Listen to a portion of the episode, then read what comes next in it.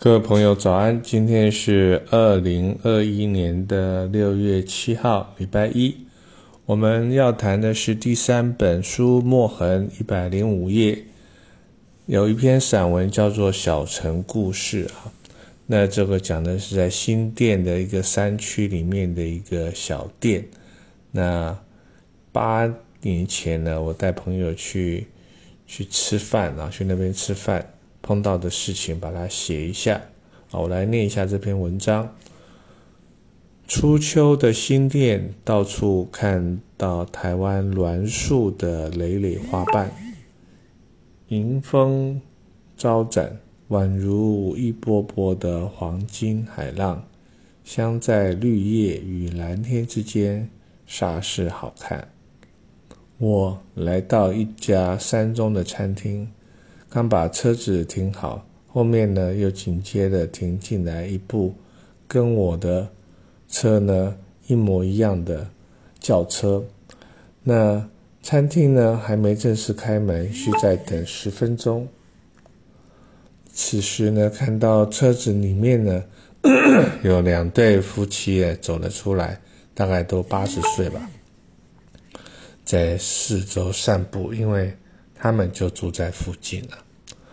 好，那其中一位老婆婆说：“哎，到底有没有营业啊？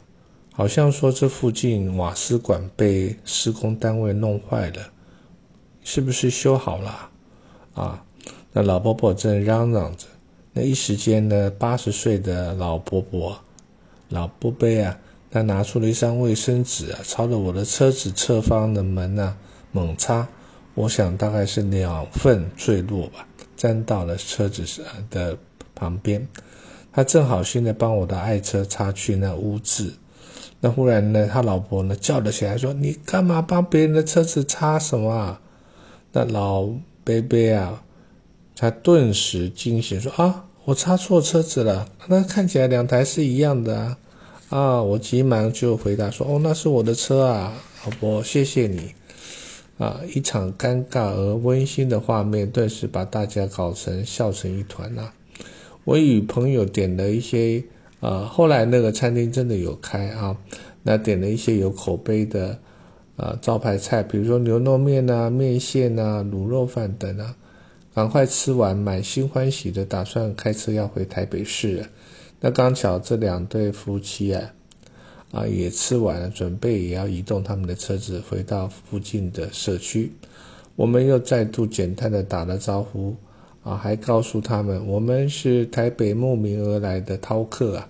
他们看着我们，啊，就说：“诶，还适合吗？口味啊，欢迎常常到我们这个小小的山城呐，啊，我你只要卖掉一户台北市的房子，就可以来这里买两户啊。”那我们就很感谢的啊致意，并对他们的友善亲切呢感到很温馨。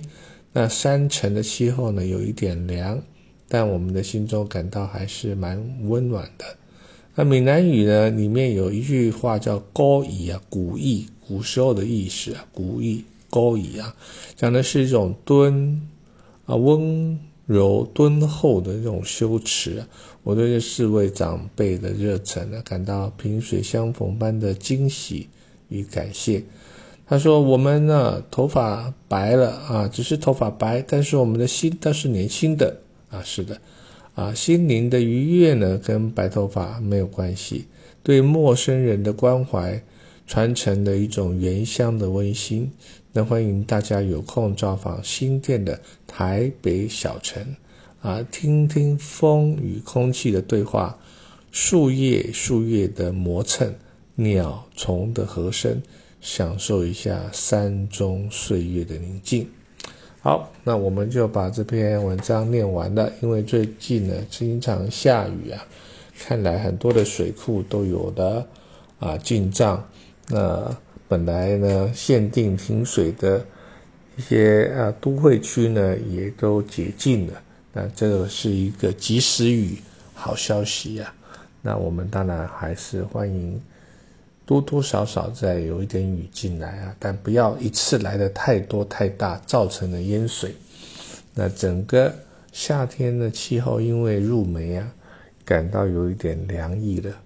哦，当然离秋天还蛮远的啊，不过呢是有一点点凉凉的感觉。好，那今天呢就讲到这边。那希望每个人都有一个很赞的礼拜一哈，谢谢您的聆听。